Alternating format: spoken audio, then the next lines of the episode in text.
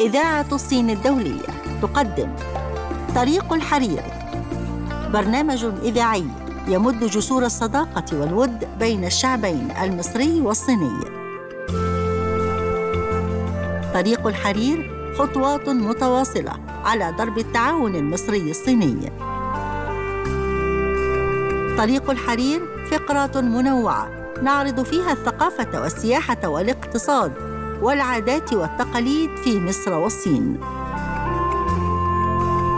طريق الحرير، الصين بعيون مصرية. مستمعينا الأعزاء، أهلاً ومرحباً بكم في حلقة جديدة من برنامجكم طريق الحرير. في طريق الحرير نلقي الضوء على العلاقات المصرية الصينية عبر العصور المختلفة. طريق الحرير، الثقافة والاقتصاد والمجتمع والسياحة والفنون، جوانب ترابط لا تنتهي ومظاهر حضارية تاريخية. طريق الحرير طريق ممتد بين الحضارة الصينية والمصرية.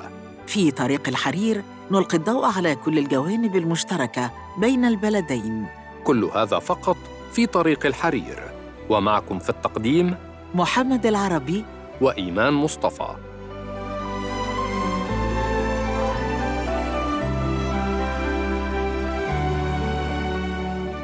والآن أعزائي المستمعين مع فقرة الصين بعيون عربية، والتي نتعرف من خلالها على كيفية نطق اللغة الصينية من خلال الاستماع إلى بعض الكلمات الصينية ومعرفة معنى تلك الكلمات.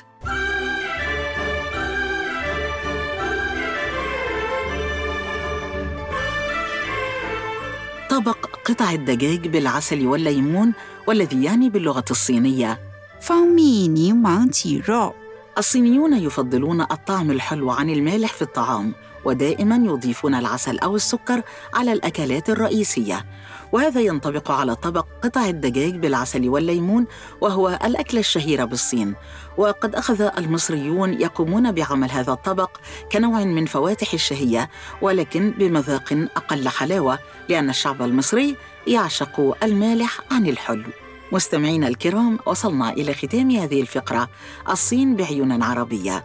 فاصل قصير يعود بعده الزميل محمد العربي والفقرة التالية في برنامجكم طريق الحرير، فابقوا معنا.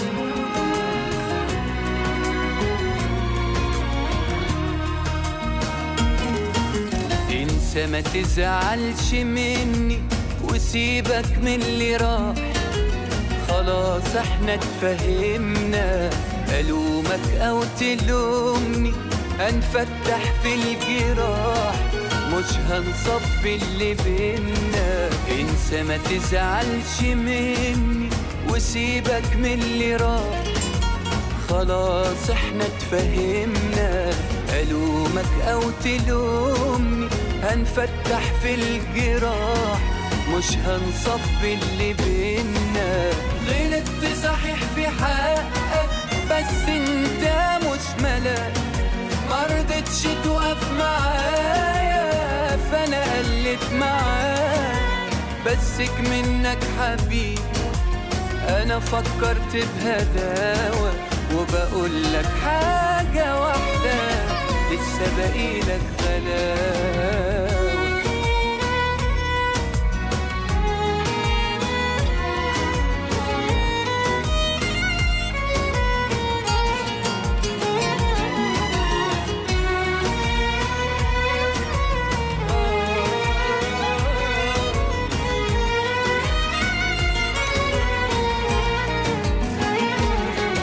أرجوك ما تشيلش مني، ده أنا برضو ليا فيك، ما تحس بقى بحبيبك، معقول تستغنى عني، والله حرام عليك، بتكبرها وده عيبك. أرجوك ما تشيلش مني، ده أنا برضو ليا فيك، ما تحس بقى بحبيبك، معقول تستغنى عني؟ والله حرام عليك بتكبرها وده عيبك. غلطت صحيح في حقك بس انت مش ملاك، مرضتش توقف معايا فانا قلت معاك. بسك منك حبيبي انا فكرت بهداوة، وبقولك حاجة واحدة لسه باقيلك غلاوة.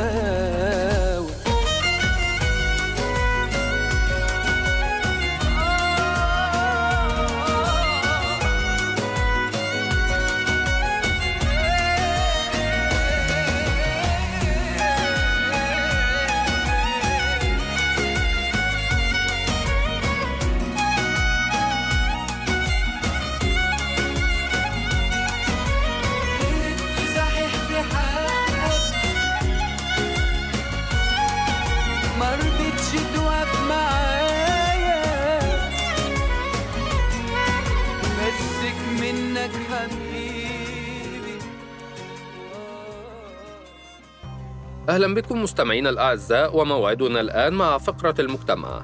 واليوم نتحدث عن دور الطب الصيني التقليدي في فوز الصينية قو إيلينغ بذهبية أولمبياد بكين الشتوي. فازت اللاعبة الصينية قو إيلينغ بالميدالية الذهبية في نهائي القفزات الهوائية في التزلج الحر للسيدات خلال أولمبياد بكين الشتوي، وهي الميدالية الذهبية الأولى التي تحرزها الصين في منافسات على الثلوج للسيدات في تاريخ الألعاب الأولمبية الشتوية. ولعب الطب الصيني التقليدي دوراً بارعاً في هذا الإنجاز التاريخي الذي حققته، حيث قدم متخصصون من مستشفى مقاطعة سيتشوان لتقويم العظام دعماً قوياً لتحقيق هذا الإنجاز.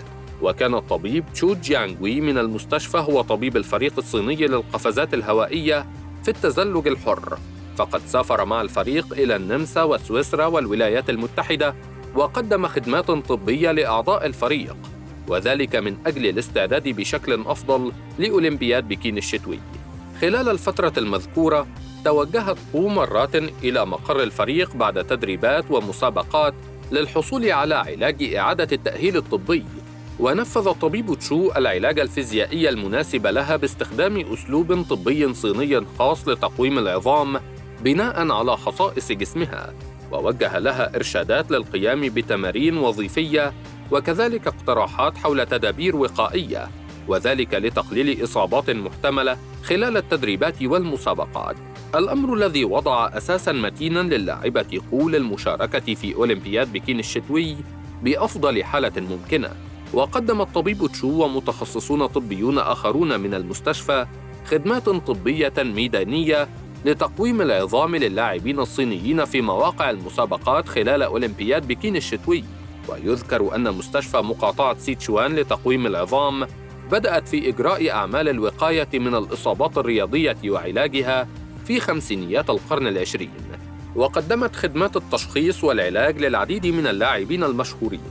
ومنذ انطلاق أعمال الاستعداد لأولمبياد بكين الشتوي أرسل المستشفى 24 متخصصاً طبياً لتقديم خدمات طبية ل7 فرق وطنية صينية أفادتهم كثيراً أثناء المسابقات. إلى هنا مستمعينا الأعزاء نكون قد وصلنا معكم إلى ختام فقرة المجتمع. نتوقف الآن مع فاصل تعود بعده الزميلة إيمان مصطفى لتقديم الفقرة التالية، فانتظرونا.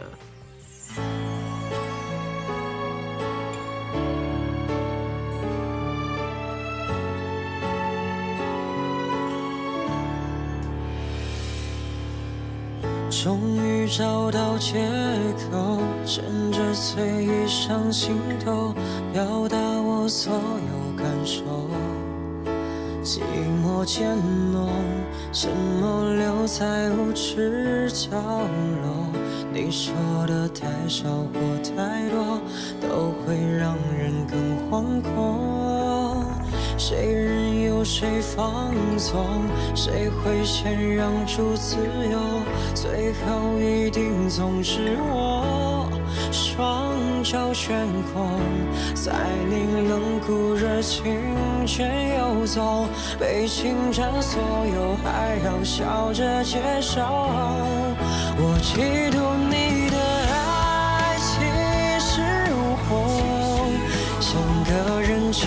去不下的天后，你要的不是我，而是一种虚荣。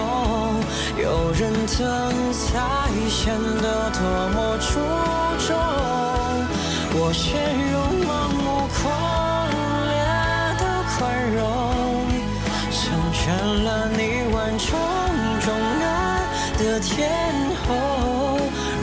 只剩有我，只剩彼此忍受，别再互相折磨，因为我们都有错。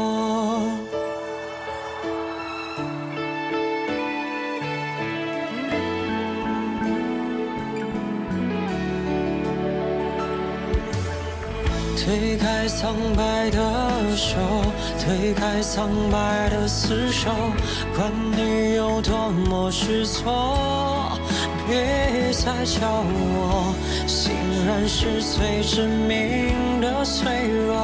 我明明都懂，却还拼死效忠。我嫉妒你的爱气势如虹，像个人乞讨之的天后，你要的不是我，而是一种虚荣。有人疼才显得多么出众，我陷入盲目狂烈的宽容，成全了你万种重难的天后。若爱只剩诱惑，只想彼此忍受，别再互相折磨，因为我们都有错。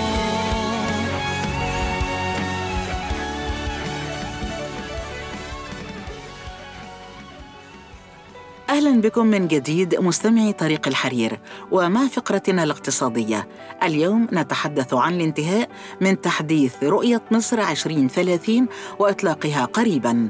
أطلقت الدولة المصرية في 2016 رؤية مصر 2030 لتتماشى مع الأهداف الإنمائية للتنمية المستدامة، وعملت الدولة على تحديث رؤية مصر 2030، ويرجع ذلك إلى الحاجة لمواجهة عدد من التحديات والتي تتضمن ندرة المياه والزيادة السكانية والتطورات الجغرافية والسياسية العالمية والإقليمية، بالإضافة إلى استيعاب تداعيات فيروس كوفيد-19. وتمت عملية التحديث في إطار تشاركي مع كل شركاء التنمية بما يتسق مع أجندة أفريقيا 2063 وأهداف التنمية المستدامة الأممية. وأعلنت وزارة التخطيط في تقرير لها أنه تم الانتهاء من تحديث الرؤية وأنه سيتم إطلاقها قريباً. ويأتي تحديث رؤية مصر 2030 من أجل مواكبة التغييرات العالمية والإقليمية والتأكيد على تكامل أبعاد التنمية المستدامة في جميع القطاعات ومعالجة التحديات التي تواجه الدولة. ومن بين الموضوعات المهمة التي تم إضافتها لنسخة الرؤية المحدثة مشكلات ندرة المياه وارتفاع النمو السكاني. وفيما يتعلق بآليات عملية التحديث التي تمت على رؤية مصر 2030، فقد تحققت من خلال نهج تشاركي تضمن إجراء مشاورات مع جميع أصحاب المصلحة من الحكومة والمجتمع المدني والقطاع الخاص والأكاديميين وغير ذلك. وحول الخطوات الرئيسية لعملية التحديث، فقد ركزت الخطوة الأولى على تحديد الثغرات في الجوانب الاقتصادية والاجتماعية والبيئية، وتم صياغة أوراق عمل حول كل قطاع من الوزارات والجهات الحكومية المصرية كخطوة أولية للتحديث.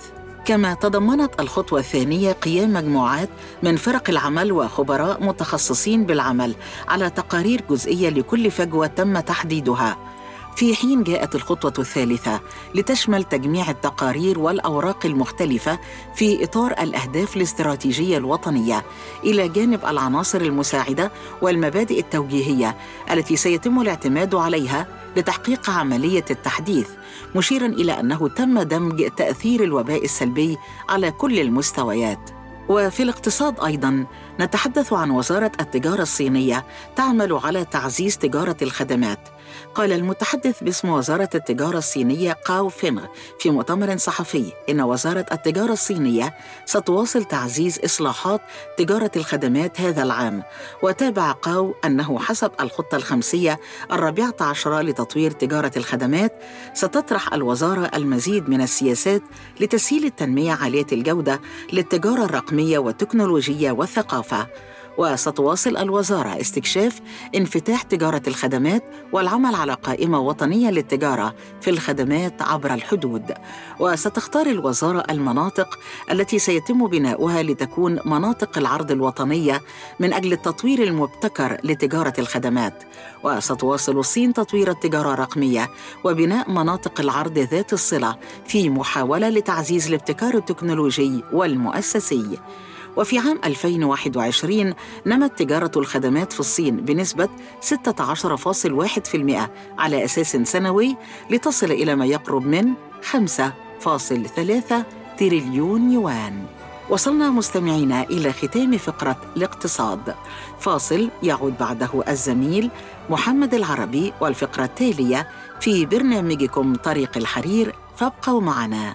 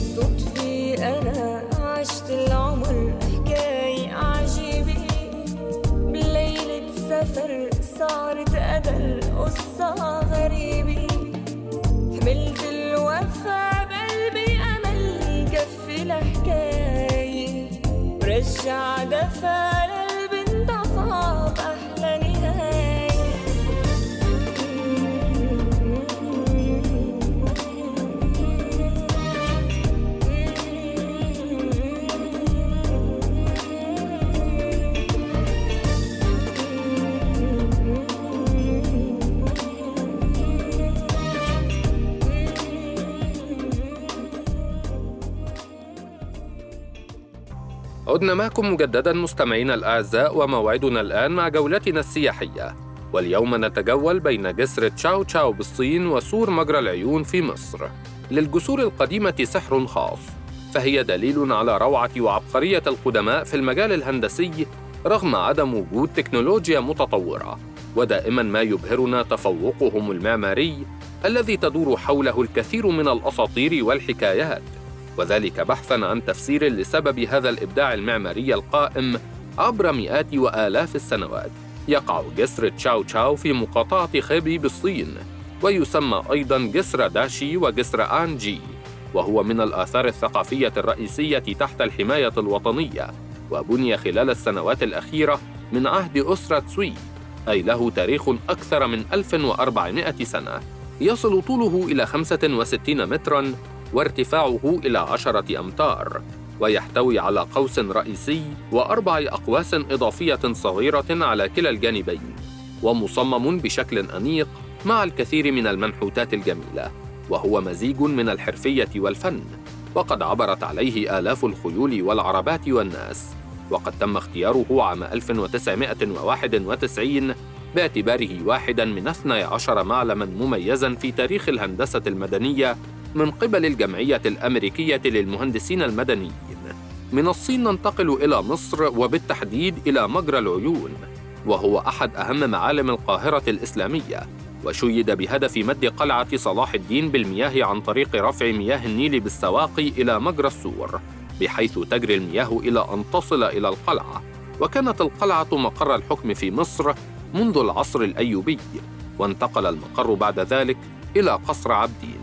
يعتبر سور مجرى العيون منطقة أثرية عتيقة، ويتمتع بمكانة تاريخية وجغرافية كبيرة، ويتكون السور من برج يسمى برج المأخذ، والذي توجد به 6 سواقي، ومقسم إلى عقود معروفة بعقود السواقي، وبه حامل للقناة المائية أعلاه، والتي تسمى مجرى العيون. يعرف سور مجرى العيون باسم قناطر المياه، وقام بإنشاء هذه القناطر السلطان الناصر صلاح الدين يوسف بن أيوب، مؤسس الدولة الأيوبية في مصر، والذي تولى الحكم عام 1169، وقام بإنشاء قناة لنقل المياه للقلعة أطلق عليها اسم قناطر المياه، والتي عرفت فيما بعد بسور مجرى العيون. ثم جددها السلطان محمد بن قلاوون تجديداً كاملاً عام 1312، وأقام لها فيما بعد السلطان الغوري خلال فترة حكمه 6 سواق للمياه بالقرب من مسجد السيدة عائشة. إلى هنا مستمعينا الأعزاء نكون قد وصلنا معكم إلى ختام جولتنا السياحية. نتوقف الآن مع فاصل تعود بعده الزميلة إيمان مصطفى لتقديم الفقرة التالية، فانتظرونا.